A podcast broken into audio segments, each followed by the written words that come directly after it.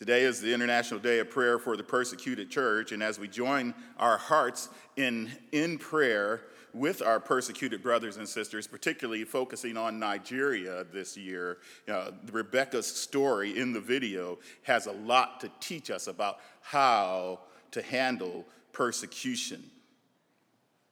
You know, the Christians of Nigeria have been living for more than eight years with the persecution from the radical Islamic group Boko Haram. You might recall back in 2014, the militant group kidnapped 276 girls from the Chibok school. As of March this year, 163 of those girls have escaped or were released. At least 13 died in captivity, and nearly 100 girls remain unaccounted for. Earlier this year, a few months ago, Connie and I started reading their story in a book titled Bring Back Our Girls, the untold story of the global search for Nigeria's missing schoolgirls. And the authors, during an interview with Christianity Today, are, they were careful to point out the importance of these girls' faith and how it enabled them to endure the persecution of their captivity. Here's what the authors said. They said, At times, it could be easy to adopt the faithful hope that Nigeria's problem might be resolved by gradually secularizing its more than 210 million people. Yet, we found a different perspective in a group of young women who had faced unimaginable hardship and survived. Their faith provided twin anchors of identity and hope during a period when their captors were trying to erase both. It became the language of their resistance. See, their faith became the language of their resistance. that, now that, that, that, that raises some questions that, and there's, there's a question, there's some questions for us to consider. And one is how? How? And I think under, understanding this can make the difference between turning your faith, turning, turning your back on Christianity, or thriving in suffering.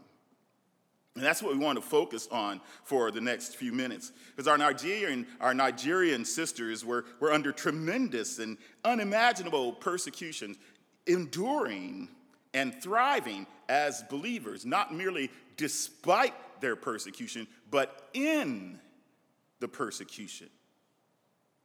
So here's some thoughts. Persecution is something that must be processed in the light of God's truth, the whole counsel of God.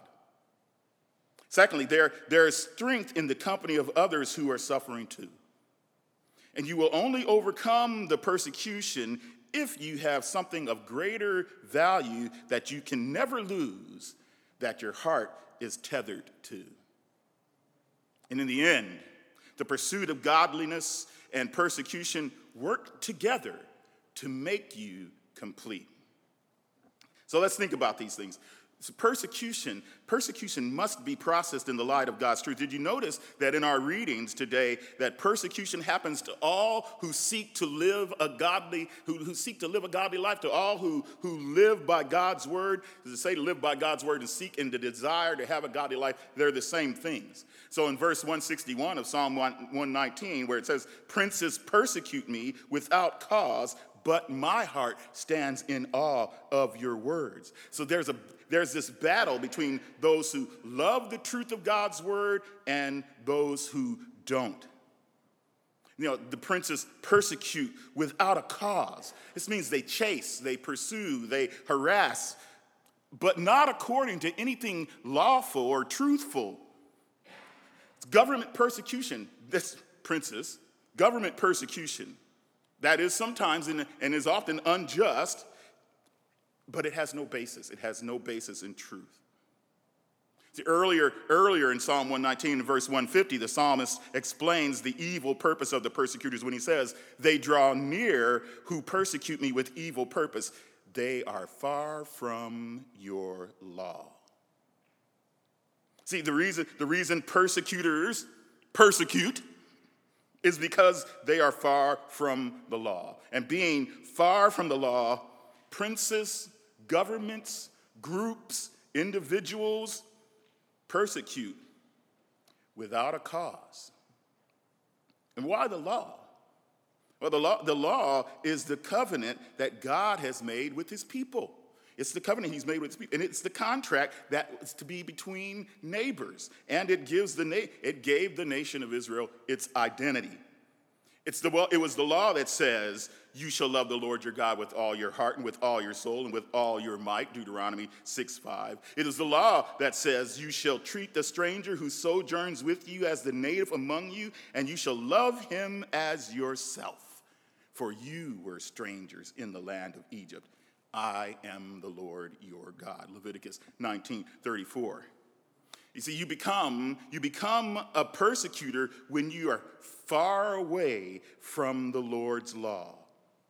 And if this is true, then if you're suffering persecution, you have to process it in the light of where persecution comes from a heart distance from the law of love, that is the law of God. You did notice there in, those, in just those two verses of the law what, what, what, what, what it was calling us to love. Love. Love for God, love for our neighbor. So if you view persecution through the lens of God's word, that will change the way you respond to persecution, wouldn't it?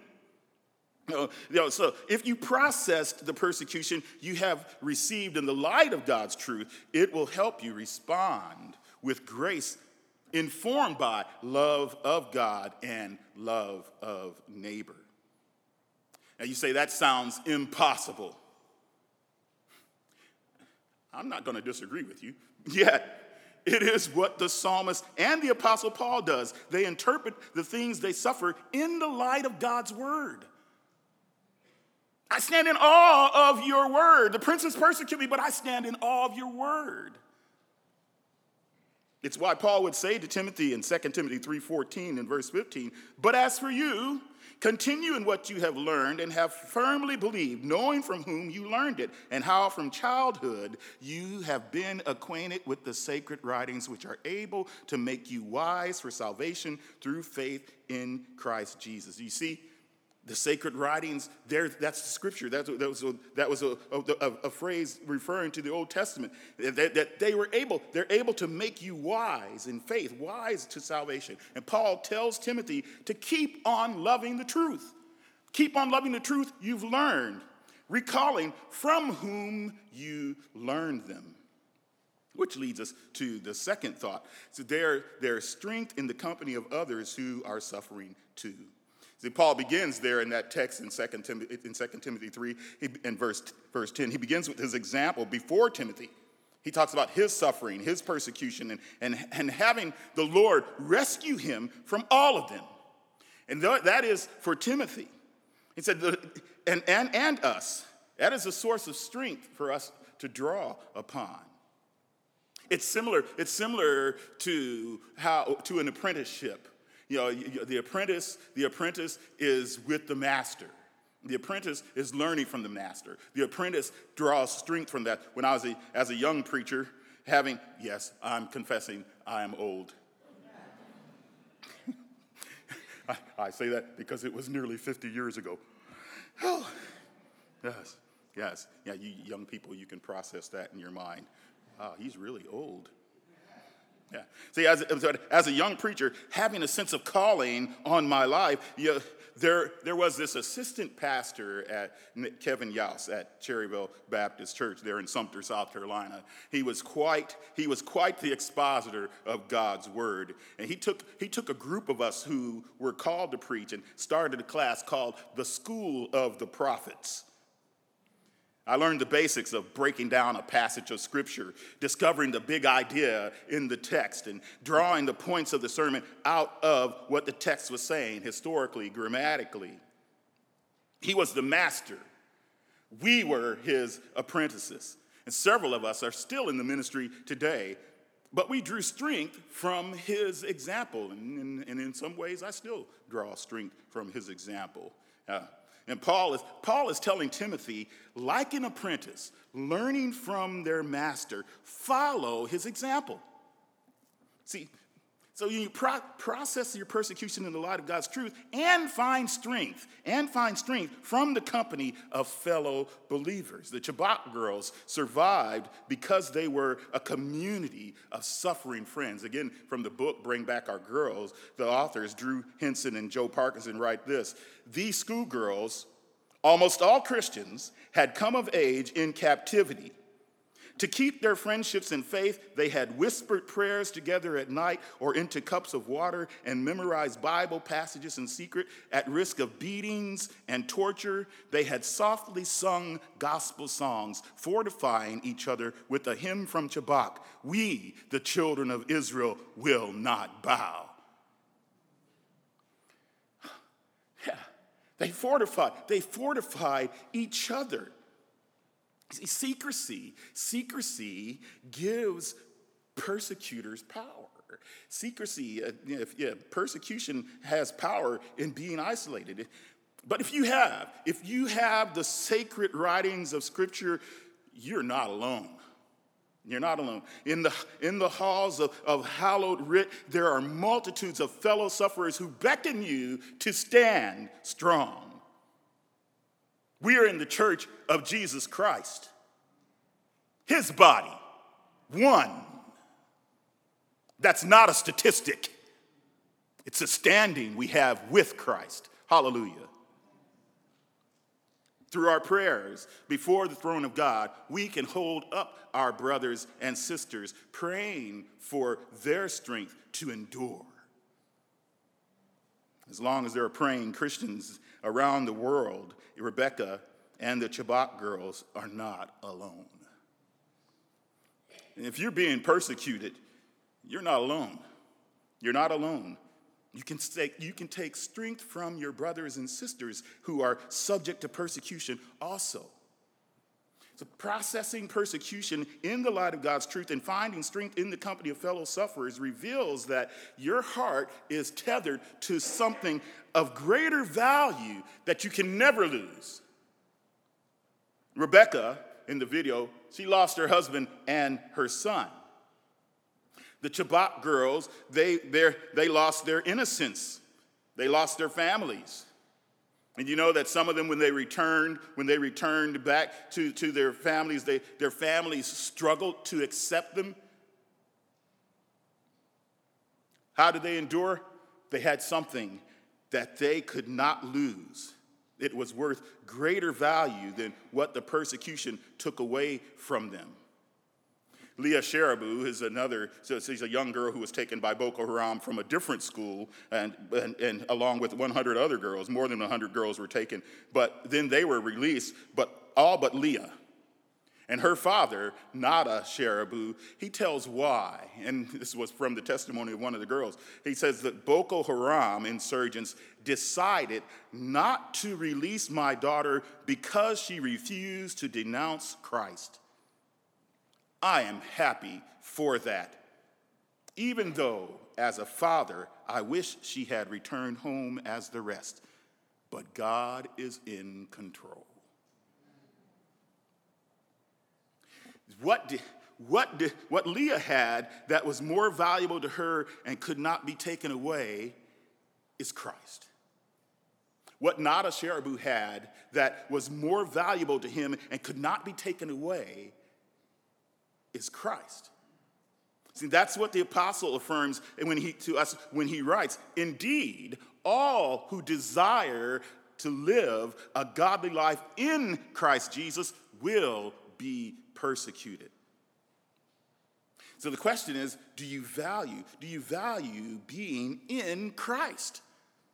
Be assured, if that's the, if your answer to that question is yes, be assured that he can never be taken from you. You recall the story in Luke chapter 10 where Martha and Mary, Jesus comes to their house along with the disciples. Mary, Martha's busy doing more than, than what was needed, and Mary was sitting at Jesus' feet. I know some of you probably wonder why Martha really should have been in there. Mary should have been in there helping. Yeah. But listen to what Jesus says. Jesus tells Martha, Martha, Martha, you are anxious and troubled about many things, but one thing is necessary. Mary has chosen the good portion which will not be taken away from her. You see, in processing persecution in the light of God's truth while finding strength in the company of fellow sufferers, you overcome persecution when your heart is tethered to someone of greater value that you can never lose. Jesus Christ is that someone. And you might ask, how do you know? How do I know that during persecution I won't lose him? What if I deny him? Yeah, and that's, that's, a, that's a fair question. I mean, that's a, that's, that's a good question because, and, and, and, and yes, we, we should process, we should process that because in a sense, and, I, and I, every, every sin that you and I commit is in a sense a denial of Christ. So, that, so that's, a, that's a fair question. And, and if our standing with God depends on our ability to stay faithful, not one of us would last. He wouldn't make it 30 seconds, or in some cases, two. See, Psalm 89 tells us this. In Psalm 89, verses 33 through 34, it's in the context of, of God talking to his people, and he's saying, even if his people sins, that's what those previous verses are saying. Even if his people sin and they transgress the, the covenant, this is what God says. But I will not remove from him my steadfast love or be false to my faithfulness. I will not violate my covenant or after the word that went forth from my, or alter the word after that went forth from my lips. You see what God is saying? Hey, He's not waiting on us to be faithful. He knows us. He's faithful to Himself, He's faithful to His covenant. And if God, who has chosen you before the foundation of the world, has given you the standing of not guilty in Christ, he will not be false to his faithfulness. And That's why John 1 9 is, is so important. And if Christ died on the cross for your sins before you were born, do you think there is something that you can do now or in the future that will change his love for you? You see, you're still, you know, the, the trouble with that question is you, that, that you're still thinking salvation is something you did, it's something you earned. That salvation, it's your work record. Friends, rest, rest in the work record of Christ.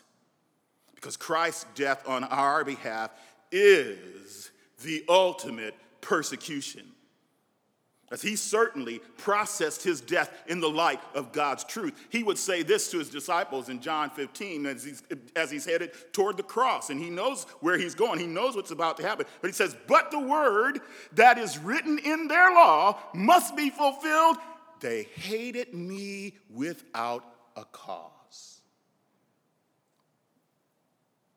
You know, you know that he will never leave you you're always in his company because on the cross, he was left by his friends. He said, You will all fall away because of me this night. For it is written, I will strike the shepherd, and the sheep of the flock will be scattered. Matthew 26, 31. But when he rises from the dead and ascends to heaven, he comes to them and says, All authority in heaven and on earth has been given to me, and behold, I am with you always, hallelujah, to the end of the age. You have his company forever. See, Jesus, even before his death on the cross, had something more valuable that he knew could never be taken away the Father's love. As he prays in John 17, he prays, Father, I desire that they also, whom you have given me, may be with me where I am, to see my glory that you have given me, because you loved me before the foundation of the world. He knew that the Father's love could never be taken away from him. Do you see what Christ does on the cross? That he processes the anger of God so that the persecution he suffers on the cross on our behalf comes to us as mercy. Hallelujah. Oh, yeah, how can you keep from singing? Yeah, yeah, it comes to us as mercy. He gets the wrath so we can experience the grace. How else could he say from the cross, Father, forgive them, for they do not know what they are doing? And if Christ did all of this for you to bring you to himself, you can look at the death, burial, and resurrection of Christ and be assured you can never lose him.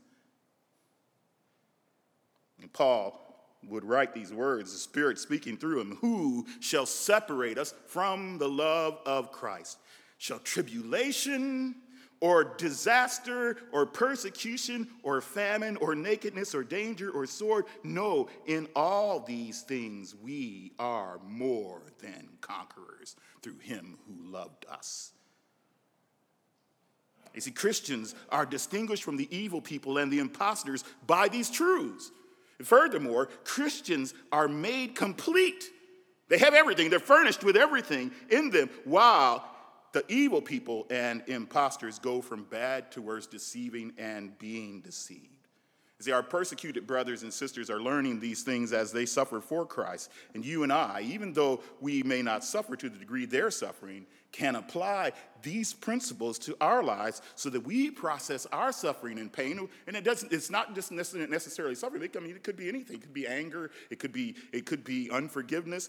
But you can use these principles to process that in the light of God's truth, drawing strength from the company of others, of fellow sufferers, while tethering our hearts to someone of greater value that we can never lose, knowing that the end of the pursuit of a godly life and the persecution that comes works to make us complete. Let's pray. But as we pray, we're responding to the Word of God. we will pray for our brothers and sisters who are being persecuted. There's a guide in your order of worship, and it's also going to be projected uh, to, to follow along. So I'm going to read, I'll, I'll, I'll be the leader. I will, I will read the portion describing what to pray for, and you will pray together, reading the prayer, saying, Lord, we pray.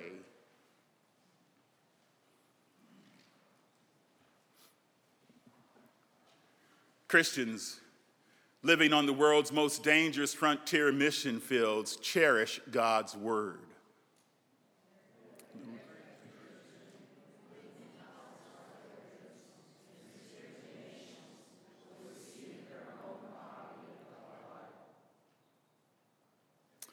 Persecutors around the world are threatened by God's word and seek to destroy or remove Bibles in order to discourage the witness of Christians.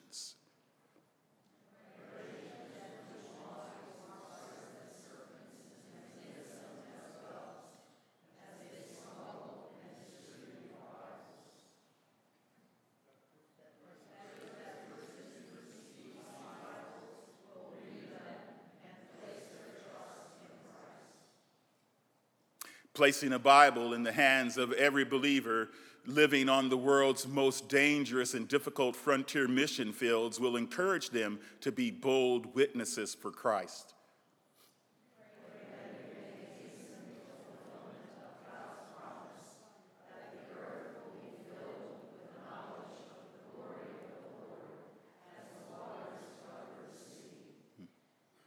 Our prayer today Heavenly Father, inspire us through to cherish your word. May we serve you boldly so that others may be filled with the knowledge of your glory. Amen. Amen.